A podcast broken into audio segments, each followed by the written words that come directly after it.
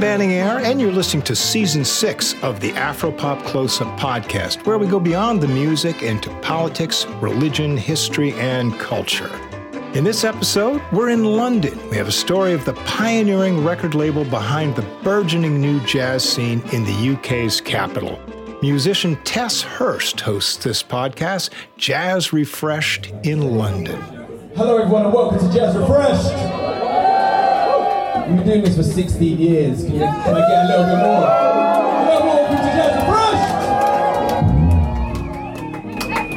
Thank you. It's, it's wonderful to have the friends and family like yourselves out with us tonight. It is a monumental achievement by the whole team.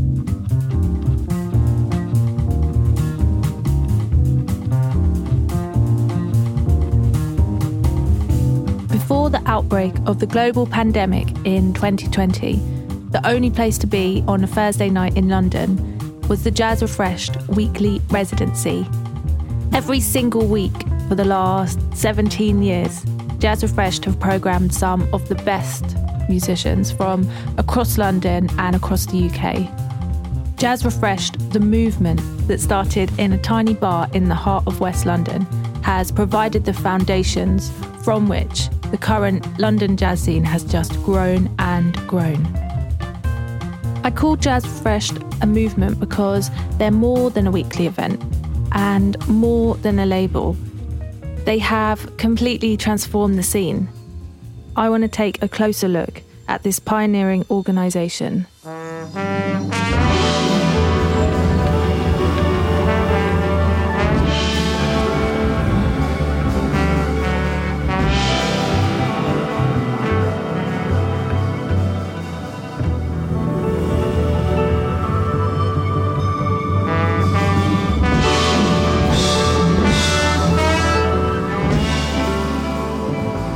Next 20 minutes, I'll be hearing about the beginnings of Jazz Refreshed from the founders of this movement and about some of the challenges they faced along the way. I'll be speaking to musicians who have performed at the famous residency and who have released their music through the Jazz Refreshed label. But most importantly, we'll be listening to some of the music they have championed over the years. Starting with the track you can currently hear this is Butterfly by Rosie Turton, released by Jazz Refreshed in 2019.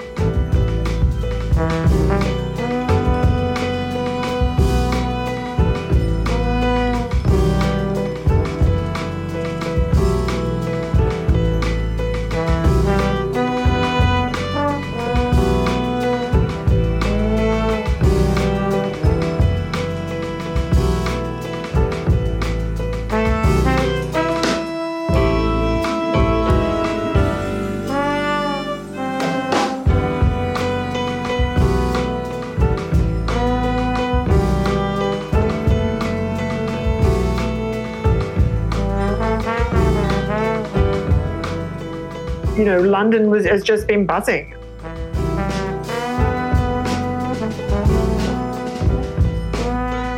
My name is Jane Cornwell. I'm a writer for Jazzwise magazine and the jazz critic for the London Evening Standard. I think you've seen a real kind of jazz ecosystem um, rise up, and you know that's been with things like jazz incubators like Tomorrow's Warriors and um, Kinetika um, you know, and different kind of uh, organisations that have sort of nurtured and supported young jazz musicians. And certainly through jazz organisations like Jazz Refreshed, which which has a, a, residency at the Mau Mau Bar or did have in Notting Hill, uh, you know, you get these kids that are kind of coming up and, and wanting to just show off their chops, practice, do their soloing, it's just, I think, you know, one thing begets another, and, and before you know it, you know, there's lots of people that are kind of collaborating.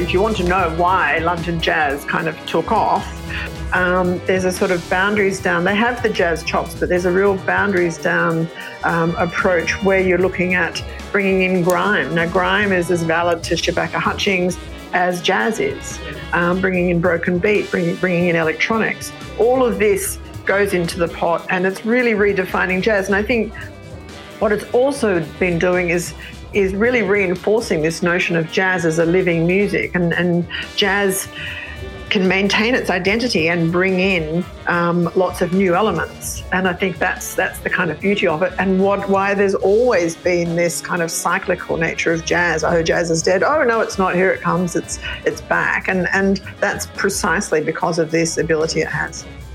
Jazz Refreshed have been providing a platform for young jazz musicians for years. But as we've heard, it's only recently that there's been a global spotlight on the scene. I want to find out more about the beginnings of the movement. I'm Justin McKenzie, and I'm co chief executive, uh, co founder, and creative director of Jazz Refreshed. The beginning of Jazz Refreshed was, um, was a long time ago now, it's 2003. Um, and it started as one night off of several nights that we were producing at the time as events producers. We were a team called Upper Rock Recordings, which were a kind of record label and events producers, uh, mainly hip hop and soul and stuff like that. Um, but we were all collectors of records, and we had a jazz collection, each of us, that we never got to play out as much because it wasn't really party music as such. Um, so we decided, um, myself and Adam actually kind of spearheaded this idea to have a jazz night for us to play records, just to play our selections that we were collecting of jazz. And we already were doing something at this bar called Mau Mau Bar, and we decided to change that night into doing Jazz Refresh there.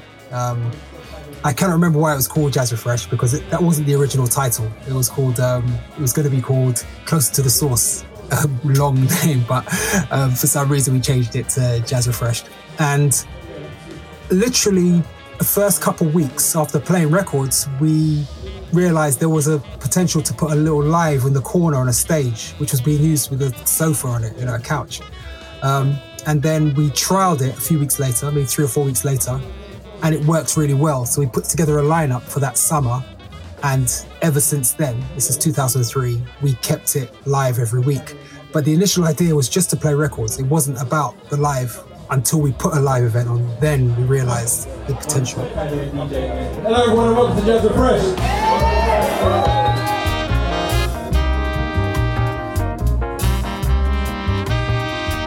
I'm Adam Moses, and I'm co founder, co chief exec, and project management for Jazz Refreshed. We definitely put a lot more energy into making it an enjoyable event as opposed to some of the other jazz things that we were going to, which were quite stuffy and kind of straight. Uh, this kind of came across in the music as well because we wouldn't just book one type of jazz, we kind of really stretched the boundaries of it. So you might have straight ahead one week, and the next week you'd have African jazz, and the week after you'd have, you know, some soul jazz or funk, you know what I mean? So showing the full breadth and spectrum of the music was really important to us as well, as well as curating an audience that looked like us. One of the, the things when we came into the scene was the audiences didn't look like us. So it was a kind of real thing to us that we kind of went out to the community that looked like us. Also, being in London, it's one of the most multicultural cities in the world. So we want that kind of to be reflected in the things that we do as well.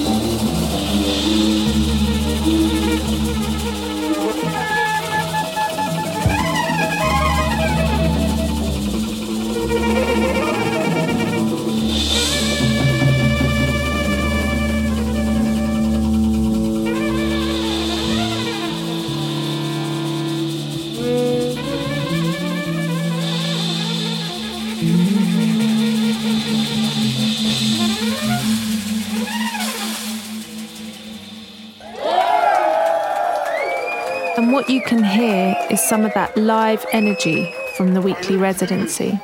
And what's important to recognise is the role that Jazz Refreshed have played in curating an audience for this music. I know countless musicians for whom Jazz Refreshed was just their favourite gig because of the audience. And let's hear a track from one of those musicians, a drummer who was there right from the beginning and one of the first people to release music with Jazz Refreshed. This is Rockers Round Window by Richard Spaven.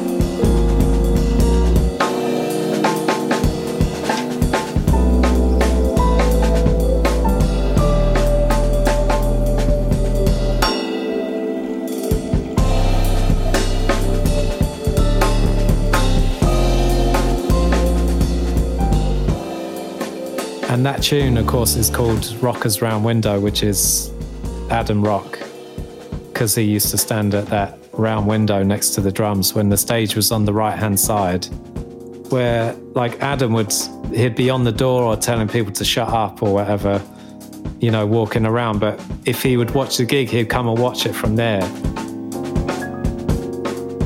Hi, my name is Richard Spaven. I'm a drummer producer from London.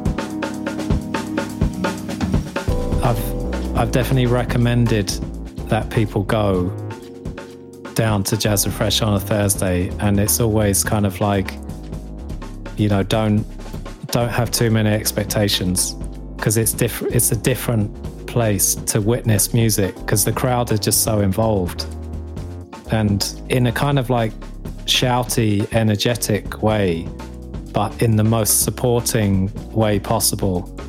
Sometimes you just you can't see in there. Like if you go, you know, if you're in the audience, sometimes the sound w- wouldn't be the best in there. And it was just amazing that all of those things just didn't need to be perfect, didn't need to be in a perfect big hall with perfect sound. It was actually all about the vibe. And that is something that musicians just would feed off in there. And I think that's why it was so successful because people just love to play there, you know you'd play there with a smile on your face because the crowd just felt like family, you know? Jazz Fresh, please make some noise for Anthony Joseph and this ridiculous band. Thank you so much, brother.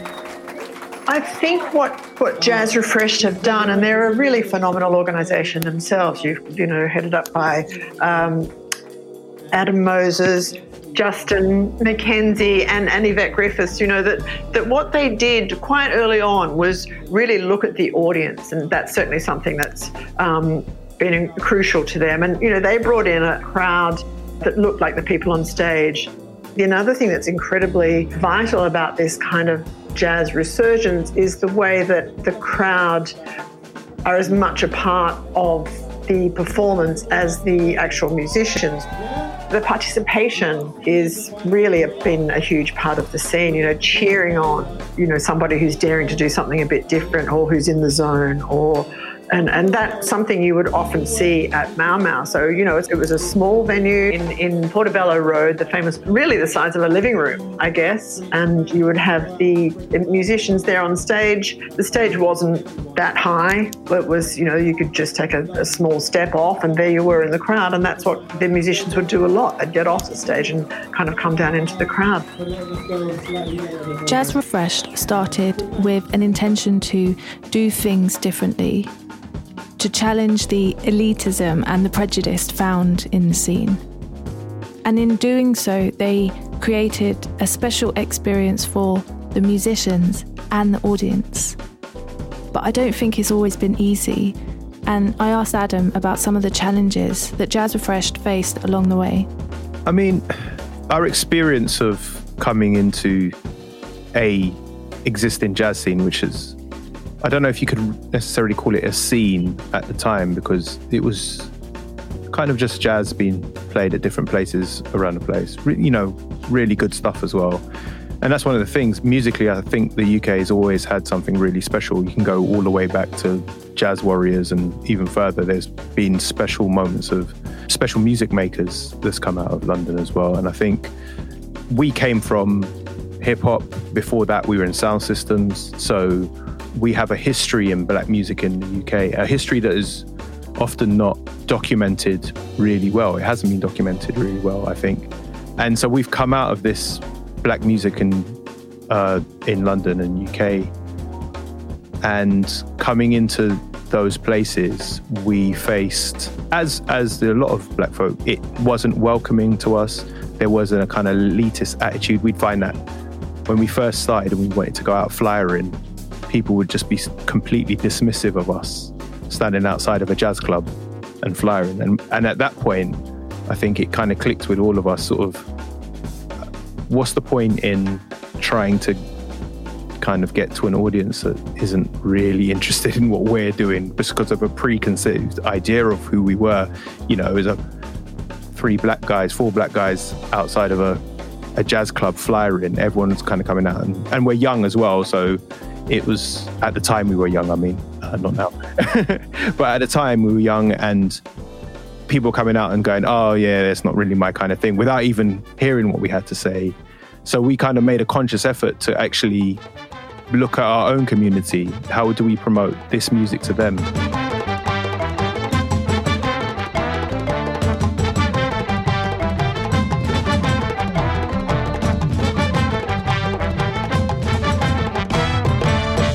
2013, Yvette Griffith joined the Jazz Fresh team, and we would need a whole podcast series to talk about the work that they currently do.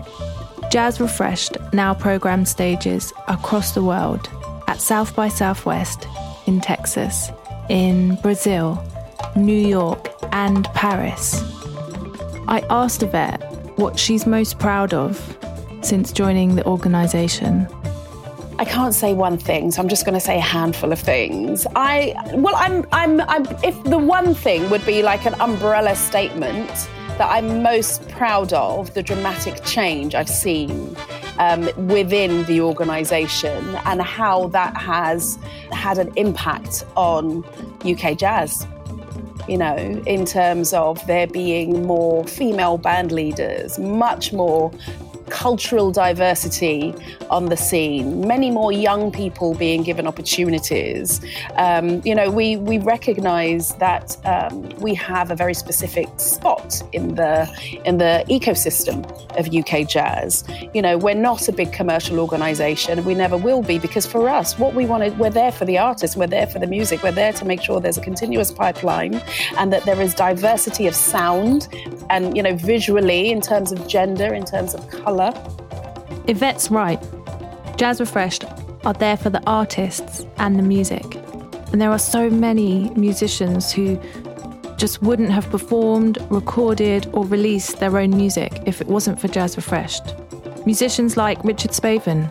I mean, for me, completely pivotal in kickstarting my career as a producer, which I've benefited so much from that. You know, I love making records and I it's like a big deal for me every time I put out a record, and it reminds me of the first time that I did it. You know, I was it's scary to me to release your work into the world, and um, you know, Jazz Refresh was the catalyst for me doing that in the first place.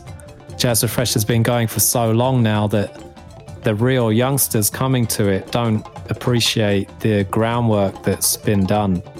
There just was not this scene for like UK young jazz 15, 17 years ago when Adam was marching the bands down to the cash point to pay them. You know, it wasn't easy. And the track you're listening to now is a track by bassist and composer Daniel Casimir and myself, Tess Hirst, released by Jazz Refreshed in 2020. I spoke to Daniel about the impact that Jazz Refreshed has had on his career. Well, when I first met Adam down at Mau Mau, one of the very first questions he asked was like, when when you're going to release a record? And I don't think I really thought about it at that point, which I really don't think if it wasn't necessarily for Adam to be like, when are you going to do it? Not if you're going to release a record, but when you're going to do it. It's hard to say that whether I would would have released music or at which point I would have done it. So in that sense, it's been incredibly impactful. It's hard to imagine the way that and the attention that the UK jazz scene has now without Jazz Refresh.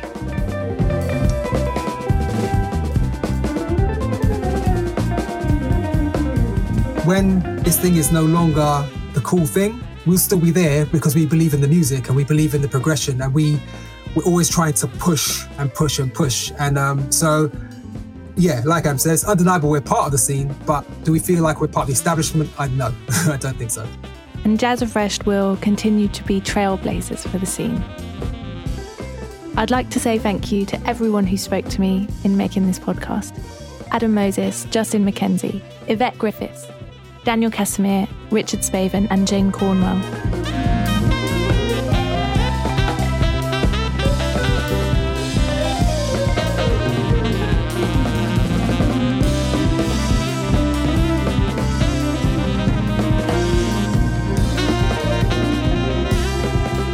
This Afropop close up was made possible by a grant from the National Endowment for the Arts. But to keep this series going, we need your support. Please visit afropop.org and make a donation. Every single dollar counts.